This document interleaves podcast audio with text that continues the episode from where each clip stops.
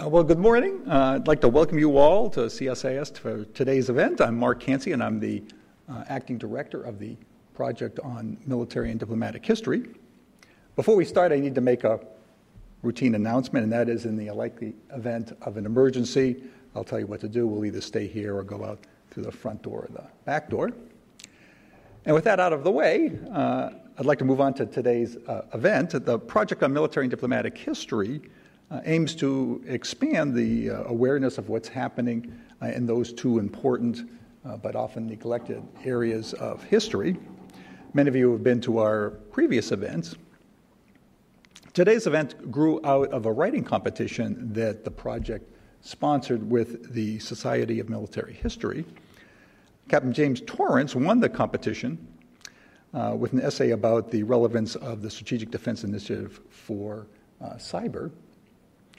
Uh, he'll receive the actual uh, award at the Society's uh, conference, I think, next month, but part of the plan was that he would make a presentation here at CSIS.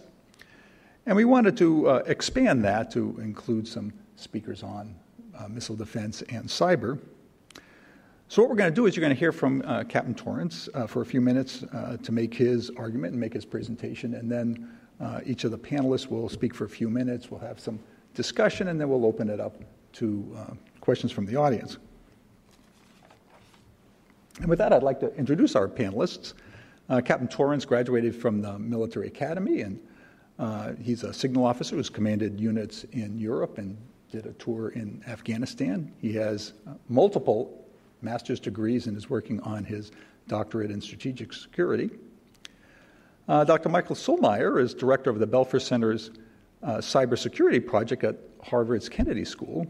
Uh, before Harvard, he served as the director for plans and operations for cyber policy in the Office of the Secretary of Defense. And previously, he worked on arms control and uh, the maintenance of strategic st- stability between the United States and Russia and China.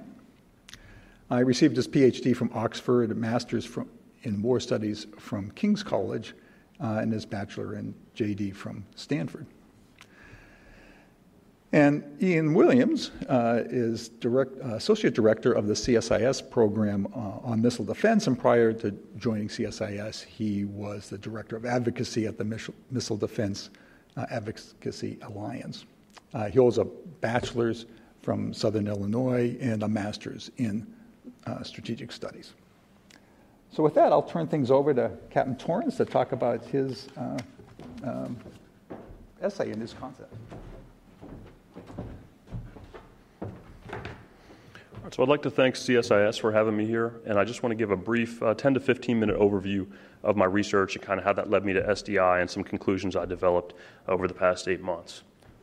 Uh, this is the word cloud I put together. Uh, this really helps me when I'm looking at things, and this kind of encapsulates some of the different concepts that I looked at as I was conducting research.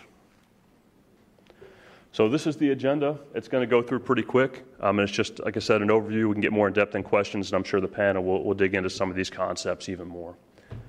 So, this is the question I've been looking to solve with research, and that's how can the United States deter malicious state and non state actors from conducting cyber attacks against infrastructure critical to its national security? And I'll talk through kind of some of the things I looked at. So, one of the first things I did was I looked at the national security strategy this year.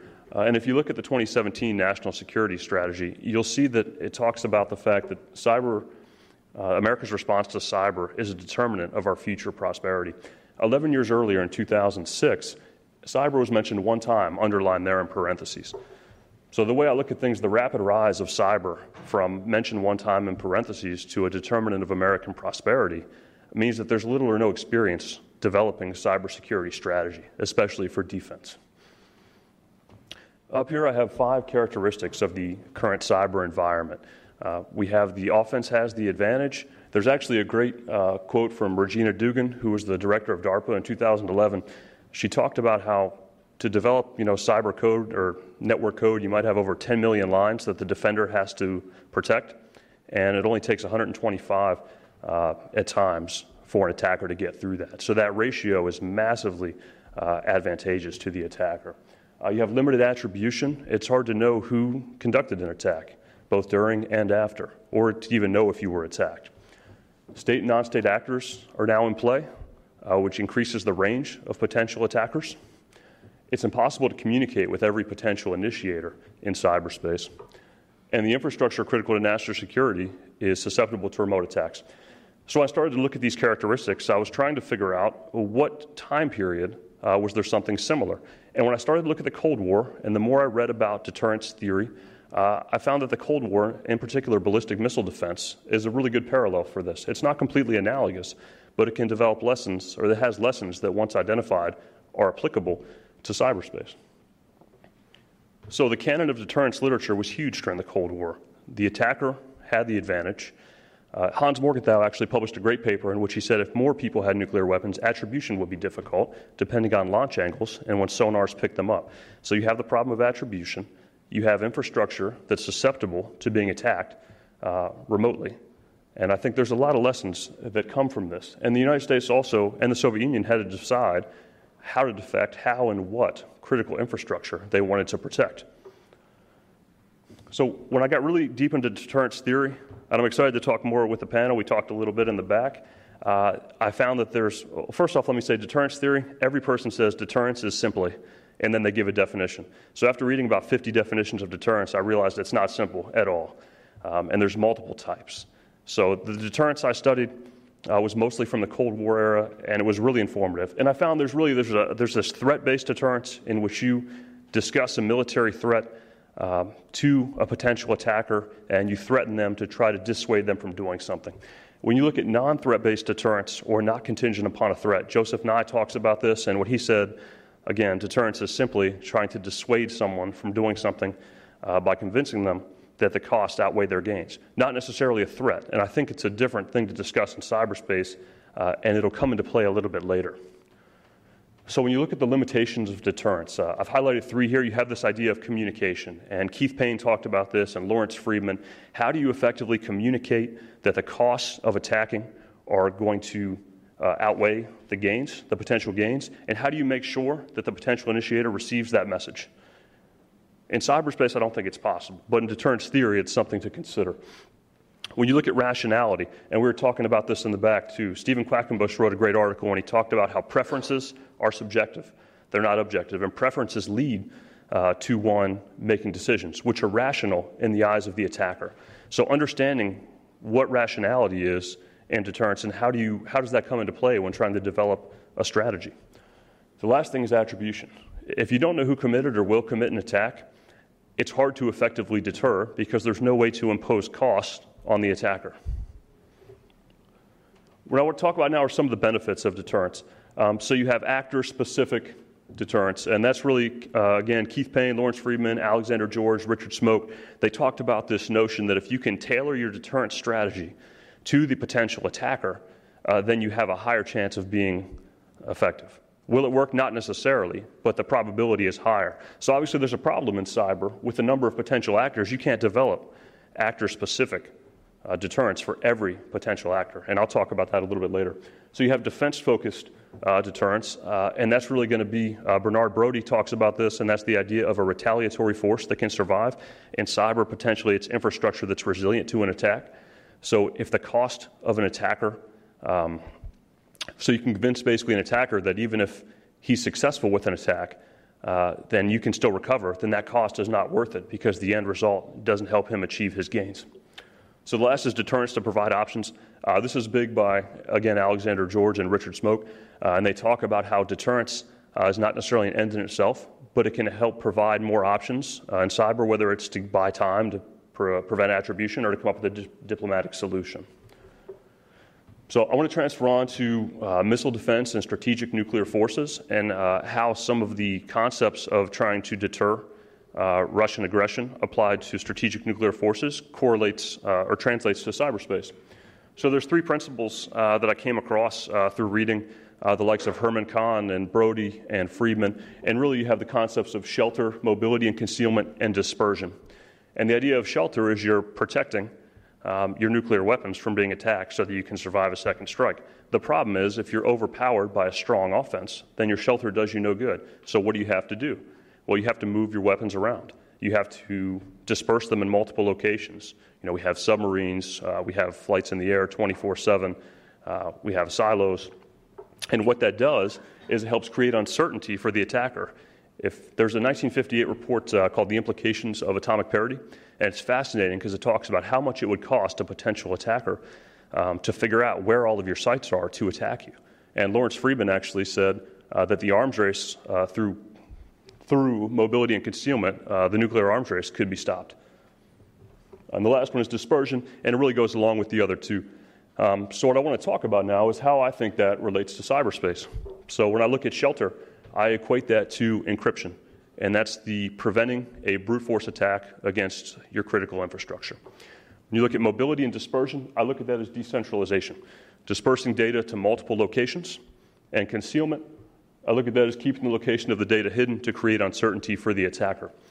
And uh, Erik Gartzke and Jon Lindsay, uh, a team of political scientists that are doing some research into cybersecurity, did a really cool experiment in which they did a red versus a blue team, and they found that even though their system was hacked, the attacker couldn't find the data and eventually left. Um, so there's there's some interesting uh, research going on about concealment, even if you these are uh, even if your defenses are breached. So what I, what I do now is really talk about SDI uh, briefly, and then I know that uh, Ian's going to talk about it some more in a little bit. So, when you have SDI, uh, why I think it's a great case study in comparison to cyberspace is because you, you have an attempt to develop an impenetrable defense. At least that's what was discussed, which, by the way, was 35 years ago today on March 23rd, uh, when Reagan made his Star Wars speech uh, t- yeah, to make uh, nuclear weapons impotent and obsolete. The technology did not yet exist. You have an environment that favored a strong offense, and you had actors unwilling to lay down their weapons. Gorbachev actually told Reagan, I'll, I'll get all my nukes away if you stop SDI. And he said, no, it's too important uh, to achieving defense. So I think that's key with actors unwilling to li- relinquish their weapons, and I think that makes sense in cyberspace.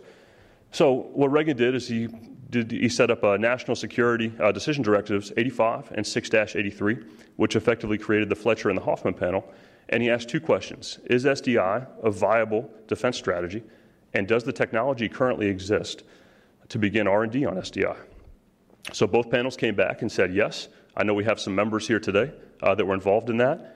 Um, and they did a lot of research. And what I think is interesting, uh, Dr. Richard Bowman uh, wrote a scathing critique of SDI based on how it's set up here, uh, which is basically uh, to put a missile system in the air over Russian airspace and shoot down missiles at the point of impact. That was the initial, before we got into the different phasings, um, that was kind of the initial layout of SDI. Um, but what I think the benefit of SDI was was that it was a research project, and I think that gets forgotten over time. At least my generation. So a lot of people here might remember SDI. It was before I was born. So. So I think we forget about that. And what's cool about SDI uh, is that it traces all of its lineage, like current missile defense traces all of its lineage back to SDI. And the really cool thing I found interesting uh, is that SDI, because they were trying to decrease the cost of uh, radio frequency quadrupole linear accelerators, so say that three times fast, um, they were able to develop proton cancer therapy. So if you go to like the website, if you pull out your phone, go to Loma Linda University, they still use proton cancer therapy, and that's an offshoot of SDI, not to mention all the other space travel benefits. So the reason I think this is important to cybersecurity is I think we need to look at researching uh, with an unknown of what's going to come out of it. I think we need to research, uh, like SDI did, into different opportunity areas and potential innovation areas uh, and see what comes out of it. And I don't have an answer for what those things would be. Uh, proton cancer therapy is pretty interesting. Uh, the other stuff, when you look at SDI, they had to figure out how to refuel uh, the station out there, which led to advances in multiple other areas of space travel. Potentially some were predictable, but potentially some were not. So, really, I'll go into my recommendations and conclusions now, kind of based on my research, and we'll get into the panel discussion. Uh, so, the first dilemma I have here I think there's two dilemmas facing uh, cyber strategists. And the first is how can the United States deter cybersecurity, uh, cyber attacks on infrastructure critical to its national security from the range of potential attackers in cyberspace without being able to communicate the threat or cost to potential attacker? And the solution I have here, my recommendation is, is what I call general strong point cyber deterrence. And this borrows from George F. Kennan's theory of strong point deterrence he developed following World War II uh, to prevent the spread of communism uh, through multiple states. So, what I talk about here is the implementation of cyber specific defensive measures. Um, really, you're not trying to communicate anything with the defender. Uh, the goal is to develop a defense which will filter out the range of potential attackers. So, the goal is to deny state and non state actors with limited resources. and it does not require any communication from the defender. So, if that's in place, I think there's a second question for cyber strategists. Uh, and the gist of this is basically if you've filtered out the range of potential, uh, some of the potential attackers, well, how do you deter the rest of them from attacking your infrastructure? Because some will always get through, right? Douhet, bomber theory, bomber will always get through. So, my recommendation is specific strong point cyber deterrence. And this borrows heavily from Keith Payne, who I think works right down the street, and it's really the focused elements, the focused application of elements of national power against a specific actor, accounting for the following things. And really, you're trying to understand that actor and develop that. But you can't do that unless the range of potential actors is filtered down to a manageable level. And that's what I think is the key. Is it possible right now? I don't know. And just like SDI asked, is it possible? Uh, that's what I'm trying to figure out, and that's part of my research is doing. So I'm going to conclude with kind of the seven lessons uh, for cyber defense uh, from my research that I picked up, and then I'll turn it over uh, to the team here. So uh, I think the initial layer of cyber defense uh, has to be denial to filter the range of potential actors. Cyber deterrence must be focused on strong points because perimeter defense uh, in the cyber world, uh, just like uh, post World War II and Kennan's time, it's not possible. There's not enough resources, there's not enough time, there'd be too many holes. Uh, critical, infrastructure in cyberspace should be encrypted, decentralized, and concealed. So, resources must be allocated to uh, research emerging technology. You know, I think we need to do that research, kind of like SDI showed, by by investing and researching and sharing with the civilian sector, I think the potential for innovation in different areas exists. A technology focused general strong point uh, can lead to filtering to get to that more specific. And then the last thing is the specific strong point cyber deterrence. So that's kind of the, the gist of my research, uh, starting with deterrence theory, going through SDI, and some of the lessons I've highlighted. Um, and a lot of that was contained in the essay and my broader overall work uh, that brought me here today. So thanks for listening to that, and I look forward to uh, hearing from the panel here. Go ahead, since you have, since you also have slides. Hi, good morning. Um, so, uh, my name is Ian Williams. I work with the CSIS Missile Defense Project, and I'm going to be talking, focusing on missile defense today, on the missile defense side of things. And if I can get the little clicker to work here. Here we go. Um, so I'd like to thank Captain Torrence for his uh, extremely thoughtful uh, and interesting paper. I think it's got a great message. And, uh, and thanks to, to Mark and Sam for putting this event on uh, today. Um, so I'll be more or less piggybacking off of Captain Torrence's thesis and piling on with some of the really the broader trends um, in, in missile defense development that we've picked up in our research, uh, first on SDI itself, uh, but then also a lot of the connectivity that we see between the, the work that was started in SDI and the missile defense systems that we uh, deploy today.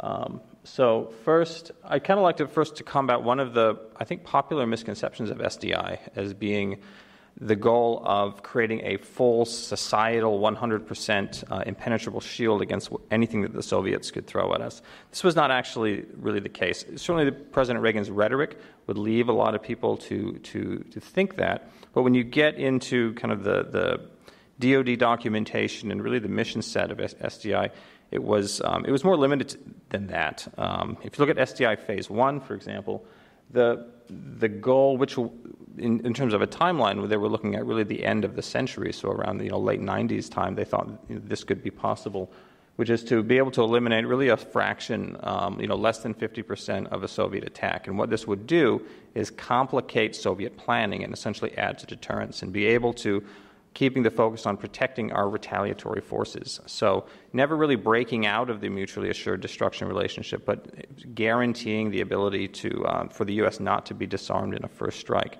The second phase, which would have included, um, you know, started getting into more of the directed energy type of uh, technologies and an interceptor underlay, was um, again just expanding that same capability to guarantee what they called the survivable, survivability of a militarily significant amount of um, the U.S. Uh, nuclear forces, so that almost a guarantee that we can, again, enhancing deterrence, uh, that the U.S. won't be disarmed in a first strike. Um, and then the third phase was really just maintaining. The goal of the third phase was to maintain that um, that capability, right? thinking that the Soviets would likely then uh, create countermeasures to our defenses, and then the third phase would be aimed at at uh, countering those countermeasures to maintain that capability. So we were never really looking at a full societal defense against of our cities and population centers. It was always about maintaining that um, the survivability of our nuclear forces. So I think that's a, something interesting that a lot of um, I think a lot of times we miss um, when looking at SDI. Um, so here is um, another point that I'd like to bring up is kind of the architectural continuity between what was set up, what was envisioned in SDI, and what we have today. So this is SDI phase one, right? This was what was envisioned for the end of the decade, or end of the century, I mean. And so you have, um, you know, you have infrared uh, satellites to detect the launch of a missile. You have space-based interceptors that would be able to intercept some missiles in boost phase as they're launching. You have a space-based tracking system and ground-based radars to then track missiles um, and warheads during their mid-course and then you would have ground based interceptors that would uh, be launched to sort of clean up what uh, the space based interceptors missed. Um, and that and you also had an interesting um, the GSTS, the ground-based surveillance and tracking system, was actually a, um, another sensor, a pop-up rocket, essentially that would be launched up um, as needed to provide another phenomenology, another look at the uh, at the incoming warheads. So you had multiple views of these of these uh, warhead threat clouds. Um, but what you don't see here in phase one is often a lot of the stuff that people popularly could think of SDI. You don't see, there's no directed energy here, right? There's no lasers, there's no um, you know, mirrors in space that would be deflecting directed energy beams um, down into the Soviet Union. Uh, this was really the architecture envisioned for phase one. And you look at the architecture we have today. This is the ground based mid course defense system. You have um, a infrared satellite to detect launch. You have ground-based and sea-based sensors that will track the, um, the, the missile as it's incoming during its mid-course, and you have ground-based interceptors that will then be launched to intercept the missile. Um, very similar structure to what we had in SDI. Of course, the big thing that's missing here is the space-based assets. Right, we're missing a space-based sensor layer uh, that can track and discriminate, and we're missing the space-based interceptor portion. Um, but even now, you're, look, you're seeing a growing support for the deployment of that upper layer, particularly in the space-based sensors. I think, um, I think if you, when you look at the next missile defense review, which will you know, hopefully be coming out within the next month or two, um, I think you will see uh, a, a policy movement towards developing that space-based tracking layer. So once again, moving closer and closer to what we would consider to be a, an SDI phase one type, type architecture. Um, so, you know, Condoleezza Rice once remarked uh, for our, this current system, the GMD system, she said that, um, you know, it's not Star Wars, it's not the son of Star Wars, um, it's not even the grandson of Star Wars, is what she, uh, she said one time. And I would agree in that sense, I would agree in the sense of the scale, but not in terms of actually the architecture. Um, this is where I think she is correct. Um, so this is uh, each of these bars here represents one um, one of the either planned or deployed missile de- homeland missile defense um, architectures that we have. So early Sentinel and Safeguard, these were nuclear tipped interceptors um, plans, and then ultimately what was deployed was the Grand Forks site, um, a single site uh, protecting U.S. ICBMs. Um, you can see much smaller in terms of the numbers of ground based interceptors than was originally envisioned in the architectures. SDI Phase 1, which called for 1,000 ground based interceptors and 1,000 space based interceptors. GPALS, which was the global protection against limited strikes, that was the architecture envisioned um, during the administration of George H.W. Bush. That was to defend against, um, I think their benchmark was a single uh, Russian uh, nuclear ballistic missile submarine going rogue and firing its missiles. That was the, the benchmark of what we would need to defend against that. And that envisioned, um, you know, I think 700 ground-based interceptors and uh, uh again 1,000 space-based interceptors. And then you get into the four, the, the Clinton, Bill Clinton administration's national missile defense architecture, which had four phases: an initial operating capability, uh, the capability one, two, and three. And even the capability one um, had called for 100 ground based interceptors. Um, and now you can see what we have actually deployed is. Um, is right now we had 30 uh, built built up to 30 under the administration of George W. Bush, uh, 26 in Alaska and four in Vandenberg, California, GBIs, and uh, we have now moved up to 44. Um, looking like we're moving up to 64. So what we really see is this kind of high ambition um, followed by uh, very minimal realization. Um, so when you consider it in the context of even the Clinton administration's national missile defense architecture, what we have today is really not even um, to that scale, which was a, a already significantly scaled back. Um, so that's where I think uh, Secretary Rice is definitely correct when she says it's um, it's not it's not the grandson of Star Wars. Um, so another point is um, you see a lot from, between SDI and what we have today is we see a lot of program continuity, and this is where I think, um, as Captain Torrence mentioned, it's the research and development side um, where we really get a lot of the benefit from. Um, almost everything we have today, I would actually say everything, every missile defense system we have deployed today, both regional and homeland defense, uh, can trace its uh, roots back to uh, the Strategic Defense Initiative and this is just one example. You have the homing overlay experiment, which actually started a little bit before SDI. And you can see this pretty much a continual line of development going from that homing overlay experiment, which was that fun, funny looking thing at the bottom there. It looks like a bicycle wheel. Um, that was the first thing to ever hit, uh, hit to kill, you know, kinetic kill another object in space. And that was done the first time in the early 80s. Um, and that led to, um, to really the ground based interceptors we have today. Um, I won't go into all of all this stuff, but even if you look at things like THAAD, you know, you can trace that back to the, um, the high endoatmospheric, um, high endoatmospheric defense interceptor, the HEDI uh, program. You can trace that back to it. The Aegis Standard Missile 3 interceptor, you can trace back to the LEAP, the Lightweight Exoatmospheric Projectile Program, which was a program to miniaturize kill vehicle technology that was started in SDI. Um, the Patriot also got its start, I believe, in the ERINT, I want to say the ERINT program. Um, and, and I think some, it took some technology from HEDI as well. Um, so everything we have today, we, we owe back to the research and development done um, under SDI. Even the even Brilliant Pebbles, the space-based interceptor, a lot of that kill vehicle technology um, translated into the, the the exo-atmospheric kill vehicle, which you see at the top picture there, um, the kill vehicle on top of the GBI, um, had a lot of shared a lot of design similarities to the Brilliant Pebbles that was going to be deployed under under GPALS. So everything we have, and we see the same thing with the, the sensor architecture. This picture here below is a Brilliant Eyes, which was part of the GPALS, um, which actually traces its roots back to, to other programs in SDI.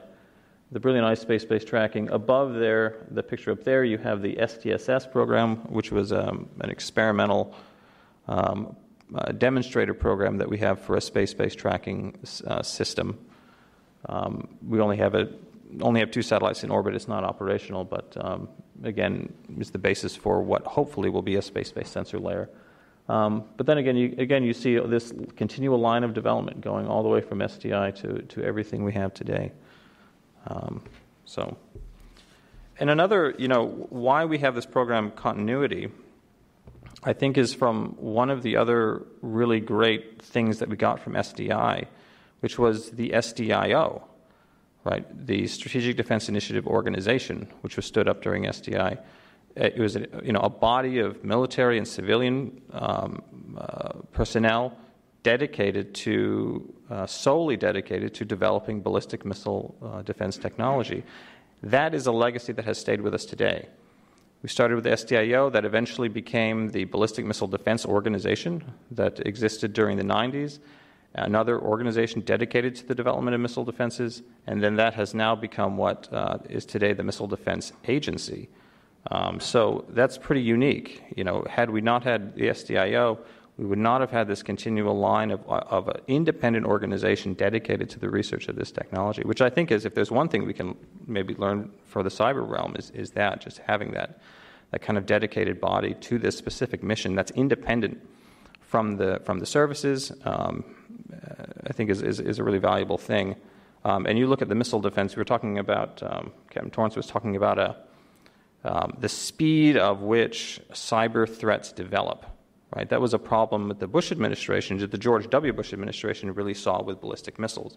You have this rapidly developing threat. So how do you keep up with that threat?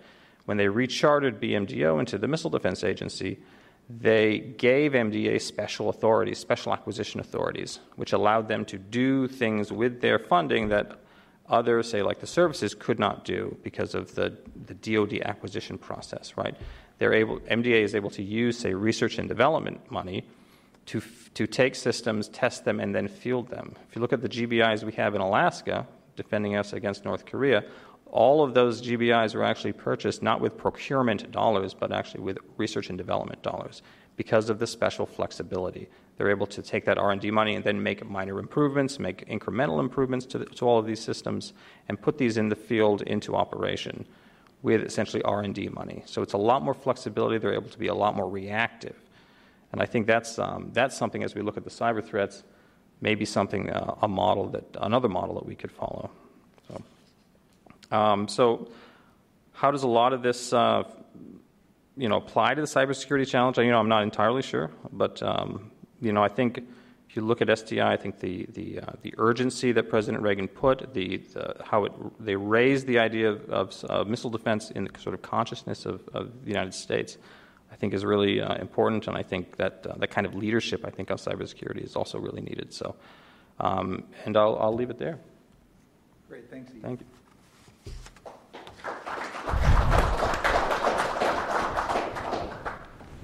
Michael.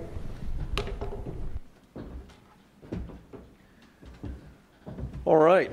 Thanks very much for coming out on a Friday morning. This is, uh, I was telling our, our friends earlier uh, at Harvard, at school, no students ever show up to anything on Fridays, so uh, we never do anything on Fridays. So it's wonderful to actually have human interaction at the end of the week. Uh, I'm running a, a, research program on cybersecurity that's often conflated to mean I'm the help desk. Uh, I'm not. Uh, I can help you with your iPhone, but what we're trying to do is actually help design a research program and a research agenda around conflict and cyberspace. So, a lot of the issues that we're talking about here today, doing our best to pull together graduate students, practitioners, foreign, American, private sector, and government to help think about these things in a more complete way. Uh, I think it's worth spending some time thinking about the missile defense analogy that we've been we've been talking about. And it's not just because in academia we have all this time to think about whatever we want, but in 2013, actually five years ago this month, General Alexander, who was the director of NSA and the first commander of Cyber Command at the time, in testimony to explain his high end national mission force of offensive hackers, said that it's like missile defense, Senator. That's what we're developing this force to do. We're developing it to knock down incoming missiles. It's like counterforce, Senator. So I mentioned that quote because cyber leaders in the U.S. military have themselves referenced what we're talking about this morning to justify budget dollars and, and other things like that. So it's, it's not nuts, right, that we're having this conversation. Uh, and it's important, obviously, to reflect on, on history because there's a ton we have to learn. And it's also the language of history is the language we speak in. Um, at, at, the school, I mean, we're obsessed with economics and models, but who talks like that right? at, a, at a dinner party or just in, in normal conversation? Most people, most of the time, think about history, think about analogies that they know of from when they were growing up or other experiences. So it's good that we're, that we're thinking about it. The main point I want to try to impart on you about why there's an important difference between what we've been talking about so far about missile defense and the challenges we face in cyberspace going forward is the role of private companies. This is very, very different. Okay? With missile defense, strategic defense initiative, those kinds of threats, basically a military to military kind of threat. Okay? So when we talk about developing missiles, yes, private contractors are let contracts and then they develop different aspects of technology, the interceptors. Of course, the private sector is involved, but it's a fundamental different kind of involvement. You have an iPhone on you? Hopefully not. You have an iPhone on you? You got an iPhone on you? I mean, you got a dumb phone? Very wise man. Give you a hand here. This is the ball game, right? The endpoint, the actual devices, right? The systems. They're not made by the U.S. government, right? The missiles are made by the U.S. government, right? The tech, all that kind of stuff. This is U.S. government property that the U.S. government can own, the U.S. government can interrogate, can change, can modify. This is Apple's. U.S. government doesn't get to go in here as much as it would love to. The U.S. government doesn't get to go in here and muck with what's inside here. And yet the U.S. government must defend this somehow. All right? So, who's got internet at home? Right? Who are you paying $200 a month to? I don't know who the providers are down here, but it's probably, you know, we all know who the, the big companies are, right? They're the providers of this service. That's the attack vector. It's not really a government issue. You're not paying $200 a month to the Treasury Department for internet. You're paying it to a private company, right? As your vulnerability or your strength is mostly determined by that private company, right? The computer you're using to access that information, it's a Dell, it's a Microsoft, it's an Apple. That's what's determining how safe you are or how not safe you are, not the government. So I think the, the biggest challenge when looking at the historical analogies in other areas of national defense is to recognize that in this space, in cyberspace, the role that companies have is so important. If you're going to talk about defense, you cannot have that conversation unless you're going to account for how you would like, in a perfect world, the Verizons, the Comcasts, the Apples, the Microsofts how do they get brought into that conversation? You had Mark Zuckerberg from Facebook on CNN the other night saying, I actually saying, I and the Mark Zuckerberg first person saying, I'm okay with regulation. It's just a question of how. Right? That's a remarkable statement, right, from, from that sector, which is traditionally fought tooth and nail to block any type of regulation. So this conversation is, is evolving from even where it was two years ago to now recognizing that the role that these companies play is so powerful. And yet we have not had a conversation, not just in this room, but in society, about accountability. We've not had a conversation about who's accountable for when bad things happen on a private company's platform. I'm not picking on Facebook. and It's, it's not just a Facebook thing, it's not just a social media thing. It's an internet service provider thing, it's a cloud service provider. Everyone loves the cloud. Cloud service provider. These are all private platforms, private initiatives. It's not clear who's accountable. That is a failure of our elected leadership to not have that public policy in place. That's what we need to be working towards for the future. Let me, let me note one other note about deterrence. Uh, the captain's trying to write a dissertation on deterrence. So uh, the main thing he's got to do is pass, right? The, the point of a dissertation is to pass it, not to be the, the right, right? It's to get a good grade and get your PhD and be done. So I'm very supportive of that. Um, I think the next step in the research becomes weighing deterrence as an option to keep America safe versus other options to keep America safe. The research question was how should deterrence best work? One step beyond that is if you don't have a lot of faith in deterrence, what else might be in the toolkit? And for me, I place a lot more stock in the ability to degrade how foreign adversaries and hackers actually conduct operations. Right? Basically, if, if you wanted to borrow the language from nuclear, which I don't, but if you wanted to, it's counterforce type of work, except it's, it's not nuclear missiles. It's just a fundamentally different kind of technology. And it's not actually, it doesn't have to be that escalatory. It's just very different from nuclear warfighting. Right? So the danger of some of these analogies is that we psych ourselves out too much from keeping a lot more flexible options on the table for keeping us safe. Right? I mean, if the kid is beating the other kid up with a baseball bat, you can try to play mind games with him and say, beating him up with a baseball bat's not a good idea. Or you can just take the baseball bat away. And at some point, we got to be a little more comfortable with taking the baseball bat away. That's offense. There's no need to be shy about that. Right? That's offense. The government says we are in the business of when necessary, conducting offensive cyber operations. There's a time to do that. You don't do it like a crazy person, right? But that has to be an option. You don't do it to deter. You don't do it to play mind games, to, to be a psychologist, to say, we're going to come after you so that you recognize, you have an epiphany that hacking doesn't pay. Guess what? Hacking pays right now. There's a reason it's happening a lot. The psychology part of this is not going to work in the short term. You got to take away the baseball bat. We got to be a little more proactive to keep the country safe in that way. So let me wrap it up there, and then the fun part is uh, getting to talk with you all about your questions. Thanks.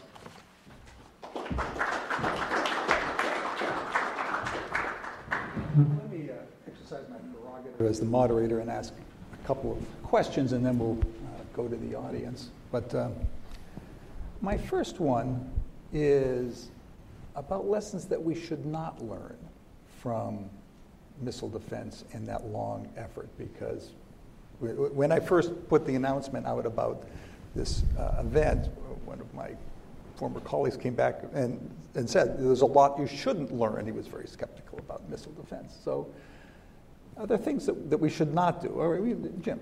Yeah, there, there's one example I'd like to discuss, and then and I'll defer to some more expertise here. But uh, in 1976, we finally completed uh, the Safeguard Missile Defense System.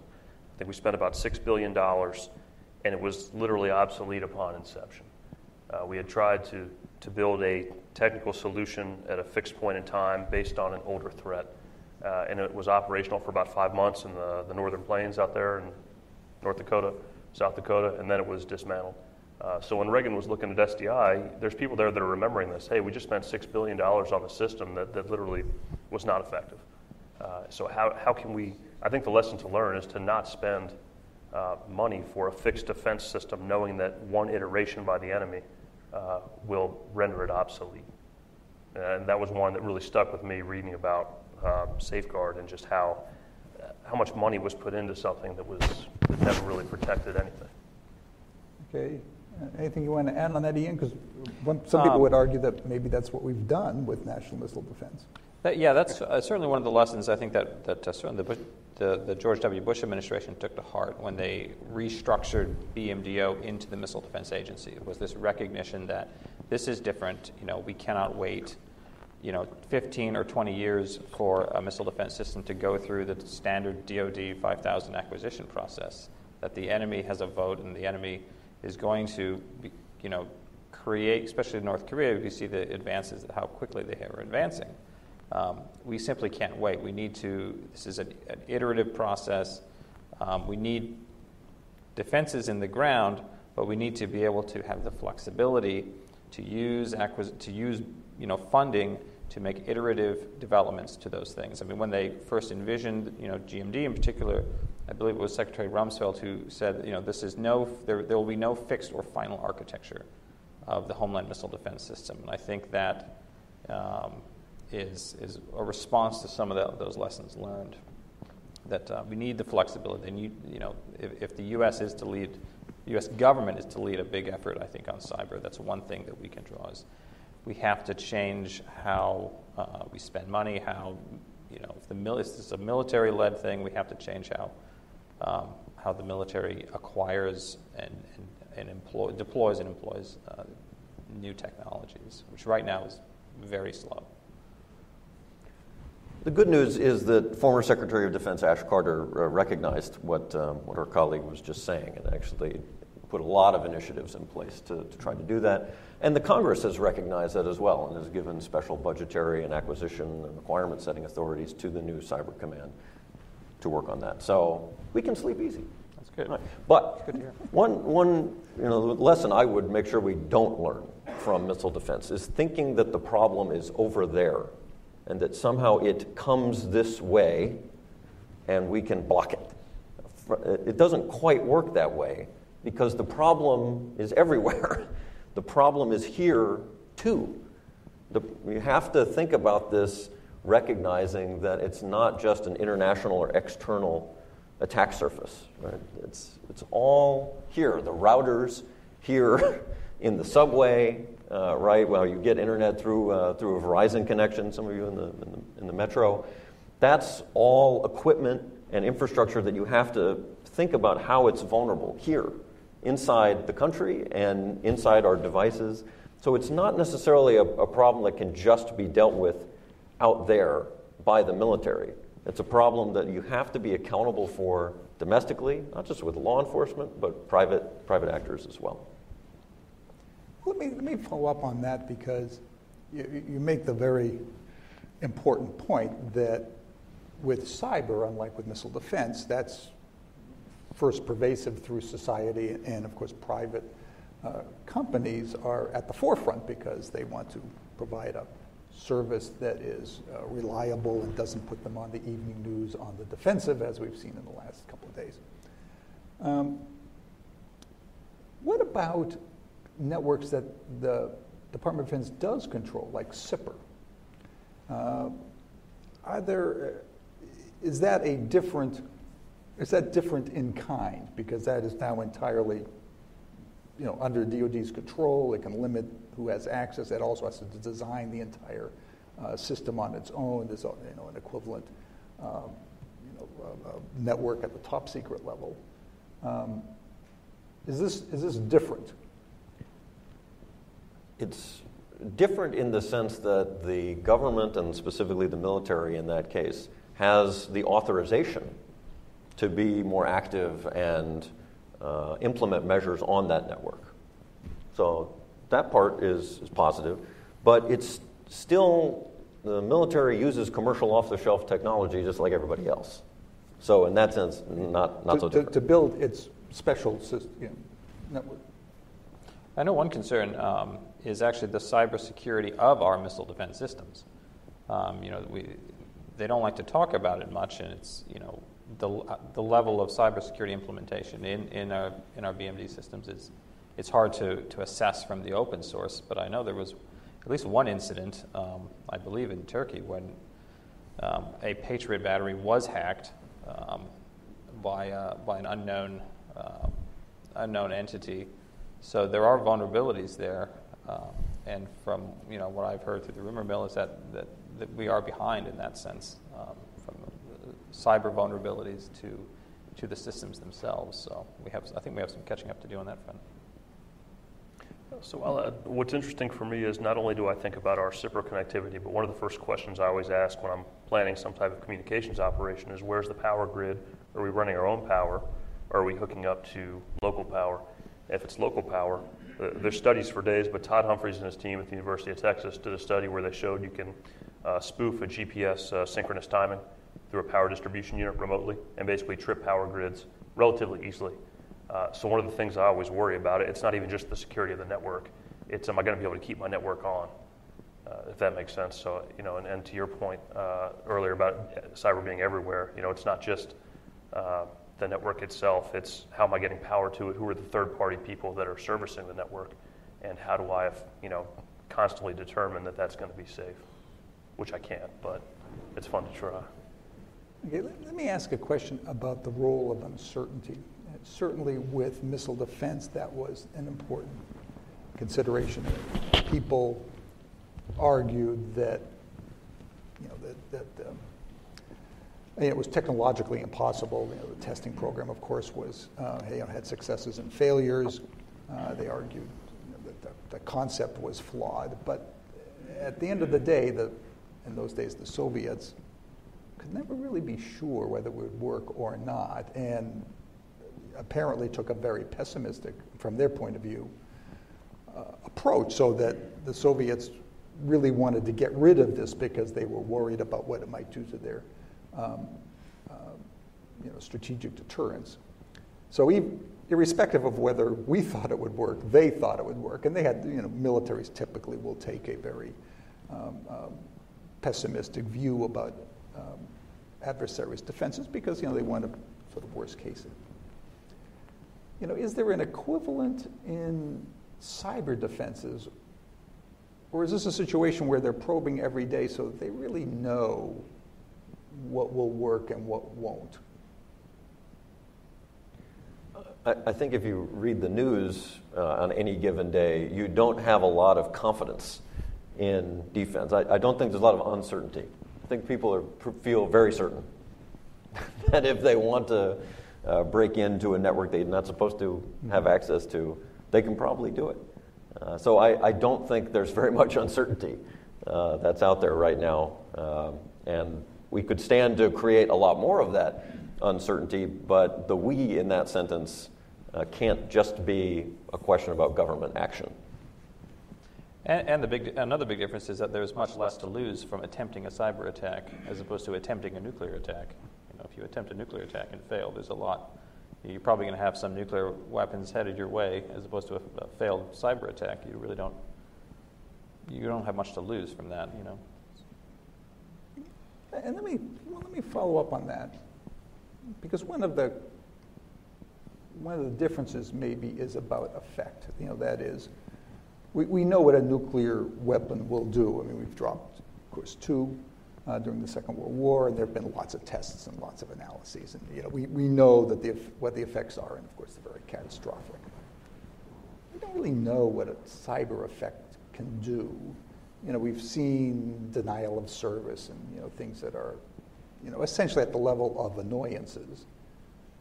There's concerns about power grids. There are concerns about um, um, functioning of you know, basic services. Is, is that where this, the uncertainty may lie? Uh, I'd like to, it's a little bit different than your question, but I think it's important to, to note. When you drop a nuclear weapon, it, it blows up. When you inject a, let's call it a cyber weapon, when you inject a cyber weapon or deploy it, there's going to be a certain amount of time, and whoever you deploy it on is going to also have that capability. And I think it's a different mindset to think about it. You know, if every time we dropped a nuke, if that country could then reverse engineer it right away and have it, I think it'd be a lot different to think about it. So in cyber, one of the things I often think about is when you when you deploy that weapon, like a, a Stuxnet or anything else that has been deployed, uh, eventually it can come back at you. So have you uh, patched yourself from that potential vulnerability, or are you deploying something too early, or how do you mask your effect if it's like a zero-day vulnerability? So that you don't uh, use your element of surprise and your decisive advantage from a military term too early. And I think those are things that I often think about uh, outside of the, the weapon itself. It's what strategic considerations to make sure I can get everything I can from this and not have it come back at me. Anything you all want to add? Remind me the what the question part. the question part was, we know what the effects of nuclear weapons are. Ah, yeah can we, we don't really know what the effects of cyber is, and is that where the uncertainty may lie? Well, there's a, a, pretty good amount of certainty about what is happening today and what's been happening for 20 years. And it may not be killing people, but that doesn't mean there aren't effects. Uh, I mean, a, a, colossal amount of intellectual property has been stolen from this country and its companies. Uh, I mean, that, that is an effect. So we know enough to know that what the effects that we have seen are not good. And we should be doing a lot more, not just to deter that from happening again, but to make sure it cannot happen again. Now, we can always brainstorm what other kinds of effects might be possible in the future. That is the, the stuff of science fiction, or fiction, without the science. But what I would submit is that it is far harder than you might first think to create persistent effects. That is, it's very popular to talk about the grid going down, down, down. But to keep the grid down is a different question, right? So I would, I would submit that while it, we, we can dream up these different kinds of attacks and horrible things that could go wrong, think about how you can, how would, you would just use computers to keep something down. And that's actually harder than, than you would think. Okay, uh, me, I'm going to ask one more question and then I'll give you the, the first one after that. And the last question is um, this question about the deterrence. You know, with missile defense, uh, we knew that if missile defense didn't work, that we had a backup of nuclear deterrence, mutual assured destruction. Um, I mean, if it, say if it didn't work, in theory, uh, we had this backup theory. With cyber, it wasn't clear that we really had a backup deterrence theory unless you adopt what you suggested, Michael, which was that you have an actual, you have an offensive capability that you use and make the point to people that, that you know, this will happen to you if you try to uh, um, breach our defenses. So we have uh, not only a defense, but we have this deterrent um, um, effect from using an offensive capability. And I just wanted to probe what would that look like? Uh, make, you know, what would you do to intruders to make the point to them that there's a, there's a price here? So there's a distinction in, in what, what we're talking about. First, you're talking about making a point, so deterring, versus what, what I was trying to get at, which is degrading their ability to act. You it's very hard to make a point in cyberspace alone. If you want to make a point to somebody, you find what's most valuable to them, hopefully you get it translated right, and then you squeeze. That often is not their computers. We're the ones who have the most vulnerability in our networks and our computers. We went first. Internet was born here. We connected far more of our infrastructure very early without any mindset of security. Many of our adversaries are not that vulnerable to receiving a message in cyberspace that would somehow say, oh, I don't want to go there. If you steal all their money, they might say, oh, I don't want to go. If you threaten right, other forms of uh, uh what's really valuable to them, they might be deterred. I am very pessimistic in the ability for the United States, or really for, for any country, to threaten through cyberspace and, and convince somebody, again, Jedi mind trick somebody, that it's a bad idea. But that doesn't mean you can't use offensive cyber operations to make it so that the other side has a much harder day trying to accomplish what it wants. The goal is different. The goal is not to convince anybody of anything. The goal is just to make sure they have a much harder day. That you can do. The, the mind games, I'm, I'm very skeptical of. I guess that opens up the question of, you know, kind of cross domain deterrence or what other things outside of cyber um, can we can we employ? Can you sanction us? You know, if we know, can can you identify, you know, if a state sponsor of, uh, of cyber intrusions, um, or, or, you know, sanctions, um, other kinds of tools of state power that we use in other areas like nonproliferation. Um, is there potential there to uh, to be able to curtail at least the state sponsored?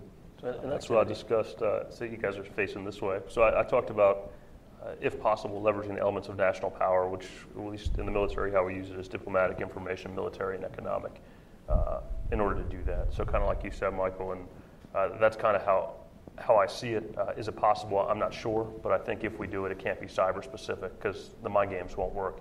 It's a matter of how do you do you understand that actor enough to impose a cost uh, that will make him or her unwilling to initiate.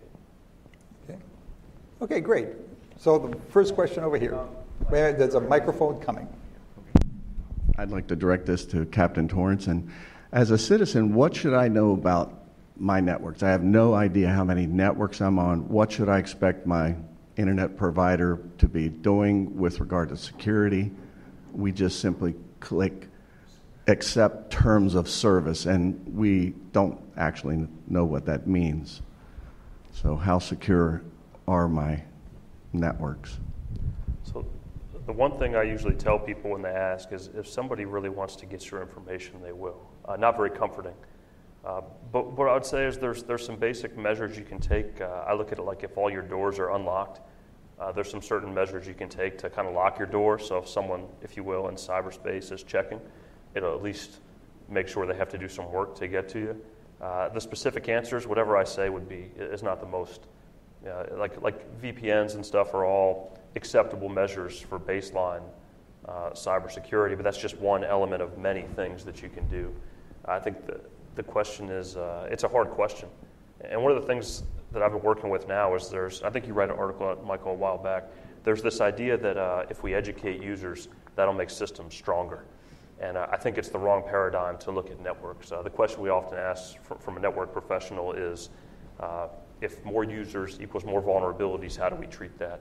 Um, it's a little different than your question, Mr. Schultz, but, but, but I think the question needs to be how do we strengthen, how do we leverage the amount of users on our network to make it stronger? Because education, I could teach you stuff all day. Uh, I mean, I could get hacked easily tomorrow. I could teach you stuff all day. I don't think that makes the network stronger. So I think we, we need to figure out, both civilian and military, uh, how to flip the question on its head and, and strengthen the network with its amount of users as opposed to looking at them as vulnerabilities. Um, because anything I give you would be tactics, and then tactics isn't going to help in the long term. It might help you for a week, a day, an hour. Dual factor authentication. Great. Uh, well, okay, right, right, right over here. Hi, Alexander Naum of uh, George Mason University. So, first question is about. Um, so, Mearsheimer wrote in that we might miss the Cold War because in the age of multipolarity, you might see lots of smaller states get access to nuclear weapons, and that would complicate balance of power. Uh, that did not seem to happen as much, but how does cyber play into that in the comparison, given that all 200 something states and more non state actors have access to a computer? Does that change uh, strategy and balance of power? Another question is specifically for Captain Torrence. Um, how can individual vulnerability be addressed in the military? So, for example, like we've had this scandal with the Fitbit trackers exposing like troops in Syria, and can you imagine any radical changes in the United States, such as what the Russian army did, basically banning like smartphones for all their troops. We have two questions. Why don't you start, uh, Jim, and then we'll go to the general, your, your, your question about cyber as a proliferation issue. So for the military, I mean, obviously, so this is me speaking on behalf of myself, not for the, the military. Let me make that clear. Uh, I think the, the, the, smartphones and the trackers, that's something that needs to be mitigated. Well, let me take that back. I don't think we can mitigate it. So my question would be I talked there about shelter, mobility, and concealment and dispersion. If we know we're going to have signals, uh, I would offer that more false signals would be needed to drown it out. I would obfuscate it. I don't think we'll ever be able to hide it. Uh, when, I, when I plan communications operations, there's often this idea that if we stay dark for an extended period of time and only come up when we need to talk, it'll be hard to track us.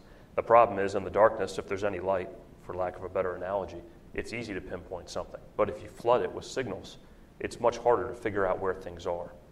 Um, so uh, that's not the best answer to your individual soldier one, but I think if we create more confusion and uncertainty, uh, the run routes, all that, I think more data being flooded will make things uh, flooded in will make things harder uh, to detect. And that's kind of how I'm looking at it now. Yeah, you could try to minimize all of it, but what if there's one person out there that has it?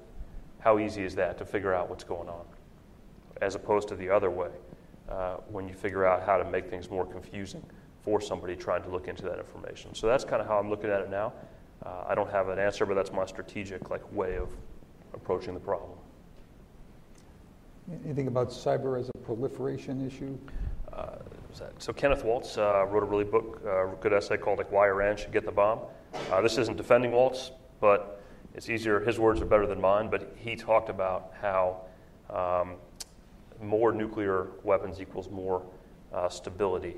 Uh, and he thought more people should have them. I think that's one of the last things he published before he died. And it very, it's very similar to uh, Kissinger's Westphalian Order piece uh, of the balance and multipolarity occurring. How that relates to cyber, I don't think cyber shifts the balance of power. Uh, Moises Naim talked about this, the rise of micropowers.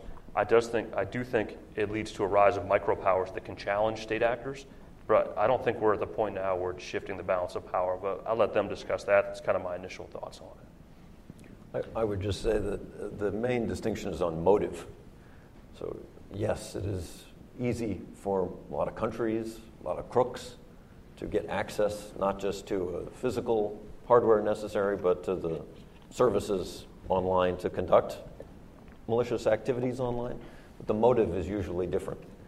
The motive most bad guys, rough countries, whatever, you know, would have is not to start a war with the United States in cyberspace. It's generally to spy and oppress their own people.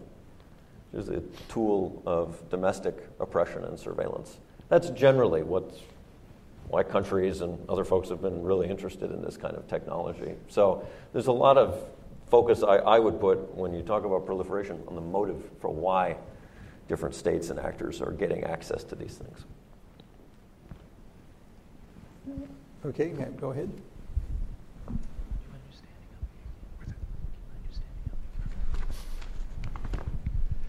Um, Ray, uh, Ray Copson, I have a blog called U.S. Political Forecast. It seems to me one thing that has kept us safe from nuclear war uh, has been arms control and arms control negotiations. both in terms of building confidence with our adversaries and actually limiting warheads. Uh, we're still under operating under the New START agreement.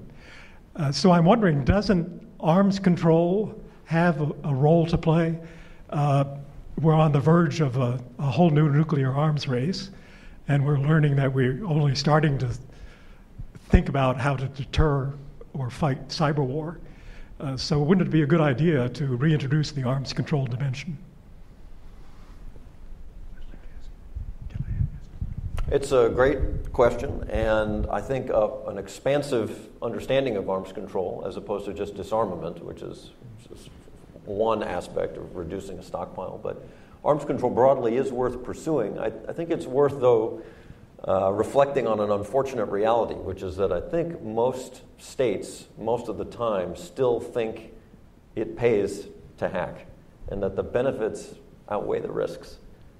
I don't think there's actually a broad appreciation of the, the inverse, like in the nuclear world, where the risks of nuclear war are too terrible. That I think we could all agree on, that the risks of nuclear war are pretty bad. Um, I think a lot of countries and a lot of bad guys out there still think that it's worth it. It's worth it to try to hack and, and conduct malicious cyber activities. And until that changes, it's going to be very difficult to get state based consensus, to say nothing of how you get private parties and private companies to actually participate. I mean, I think for, you know, and from the you know purely nuclear and missile defense side of things, um, you know, to have arms control, you know, you need somewhat parity. You know, so really we're looking at right now the future of arms control. I think is still bilateral with, with Russia in terms of nuclear reductions. Uh, Russia doesn't seem to be very interested in that right now. Um, they're building up their forces, you know, in any capability. Um, and who knows when New START expires? We'll see if they if they continue to if they increase in numbers as well. Um, but you know, we have uh, as the you know kind of going back a little bit to the Mearsheimer, um, as we have more states coming online when getting nuclear weapons, North Korea, possibly Iran down the road. Um, you know, we have had this kind of dichotomy where we have we have maintained the sort of Cold War structure of kind of mutual vulnerability, mutually assured destruction, strategic stability with, st- with states we have more parity with, like Russia and China, even though there's a bit of a disparity there, we still have that kind of relationship with them. But we've used the missile defense as a tool for limiting those kinds of mutually assured destruction relationships, right? Where we've, we've evolved this relationship with Russia over many decades, um, an understanding of vulnerability and how and how it works. And we have the red phone and all, you know the lines of communication and arms control agreements where we can inspect each other's stockpiles. You know, we don't have that kind of relationship with North Korea, and I don't think we're going to have it. So, missile defense, in that sense, is a way that we can limit these kinds of uncomfortable, dangerous, you know, mutually assured destruction relationships for emerging actors. I'm not sure if there's an applicability in cyber, you know, and we can do this with North Korea because we have a lot more money than North Korea. We have a lot more resources, uh, while creating a defense against Russia would be probably financially impossible. Um, so I'm not sure if we can, if that has any applicability to the cyber world, that model, this kind of dichotomy of, of arms control with some and, and strategic superiority with others.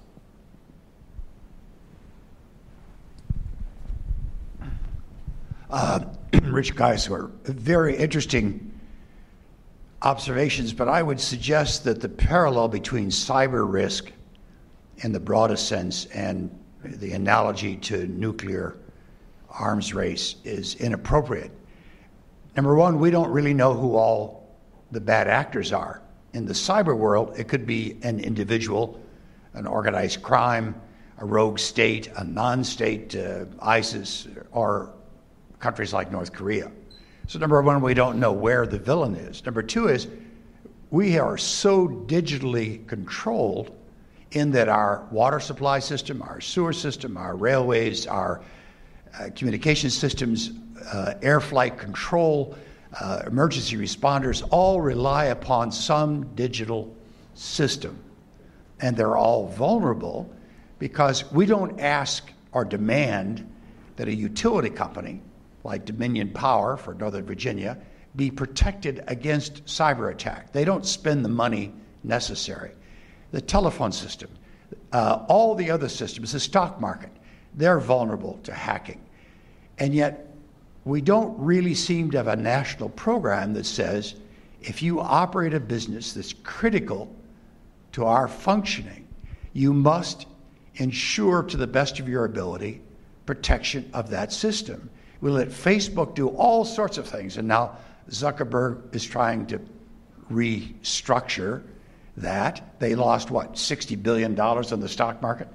Uh, they should probably lose more because I think it's disastrous to have uncontrolled dissemination of information unverified. You don't do that for newspapers or television stations.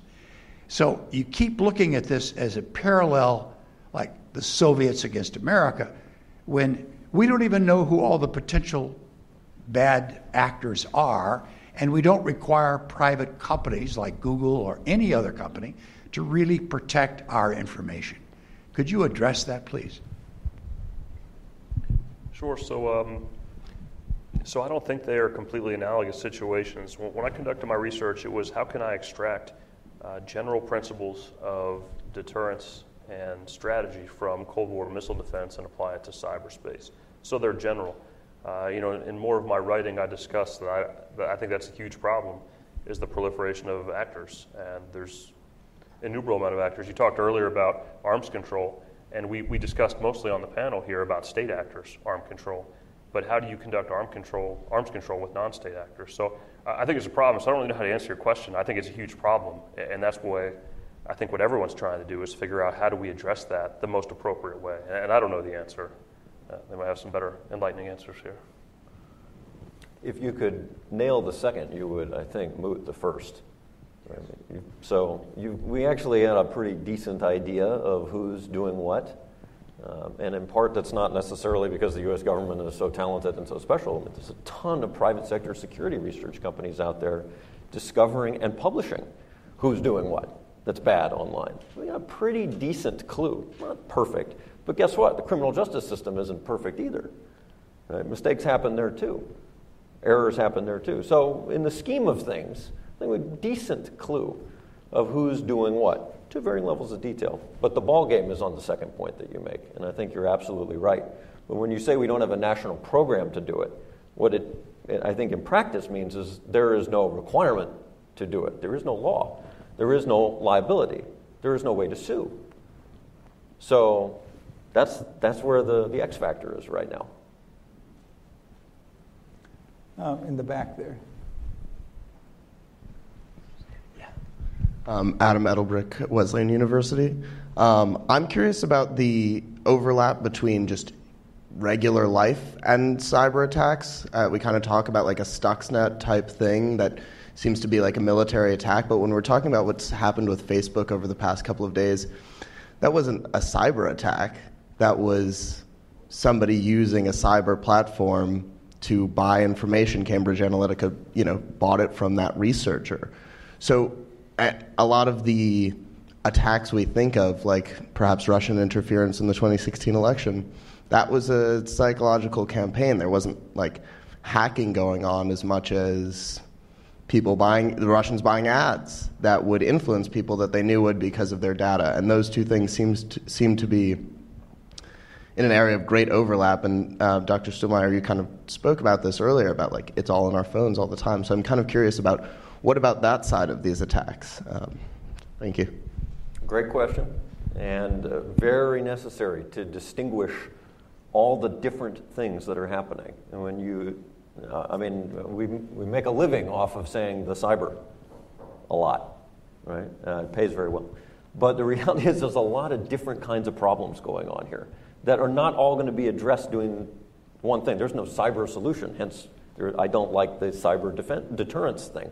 It's a lot of different bad activities. Some of it involves hacking or gaining access to a system you shouldn't have access to. A lot of it doesn't. It's just bad. We just don't like it. So, what you're going to do about how social media can be abused by people who are taking advantage of opportunities that are left open to them is different than what you're going to do, for example, with internet service providers right, who have the opportunity to be proactive on defense and they hesitate at times to take advantage of it. There's a lot of different problems out there. So I think you're absolutely right to make sure we're, we're trying to be good and distinguish between malicious acts that we're seeing. Maybe one more. David Lanham with Brookings. First of all, thanks for the insightful conversation, everyone here. Uh, I have a two parter. First, for Captain Torrence, You mentioned throughout your presentation about communication between the defender and the, and the, and the attacker. When you got to your recommendation slides, if I read and heard you correctly, you talked about the lack of communication from the defender to the attacker. If you can elaborate, why would that be advantageous versus having that communication? That would be the first question. Second, for Michael, what would be the reality of taking away the baseball bat? You know, what does that look like in real life policy and implementation?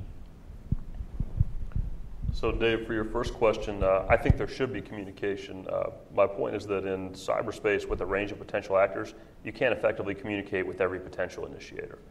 So it's just not possible. It's not practical. It's the whole idea of kind of perimeter defense. And even when we could, you know, when you look at a lot of the literature about uh, Cold War deterrence, we didn't effectively communicate with Russia. Uh, we thought we were communicating one message, they were receiving it another way. So there's this problem of, uh, first of all, how do we defend or, or deter? Uh, Michael's got me thinking about my words now, right? But how do we effectively deter when we, how do we deter when we can't communicate? Uh, with all the potential initiators. Then, if we can filter the range of potential actors to a manageable amount, well, then how do we communicate with them to make sure that our message gets through to them and they receive it as intended? So that's kind of how I'm looking at it in a two part uh, piece. Uh, there's a number of things you can do, and the key thing here is that it doesn't all have to be aggressive. Uh, for example, uh, calling a foreign internet service provider and explaining to them that their terms of services are being violated by a customer, a malicious customer who's abusing their infrastructure, the internet service provider can turn them off, cut them off from using the service. Uh, we don't have to call it offensive cyber war, but that accomplishes a pretty helpful outcome, right? which is that the adversary has, at least temporarily, lost access to a service, a platform, call it whatever tech word you want, that they would otherwise have and be able to compromise and, and run ops from. The point here is you're looking for a variety of things from that, which is more subtle, right, to also being able, when asked, with international law fully in mind, making sure allies and partners are fully on board, can't ignore that stuff, but being able to delete systems, right? Delete hard drives, wipe systems, modify credentials, so that the adversary, again, has a much harder time the objective here has to be realistic. People say, well, they'll just rebuild. You know, the, the offense has the upper hand. You know, they can just all they have to do is find one weakness. Not so, actually.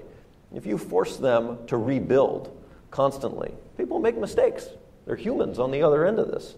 We're trying to carry out objectives. When they make mistakes, we watch. We learn, we get smart, we exploit the next round.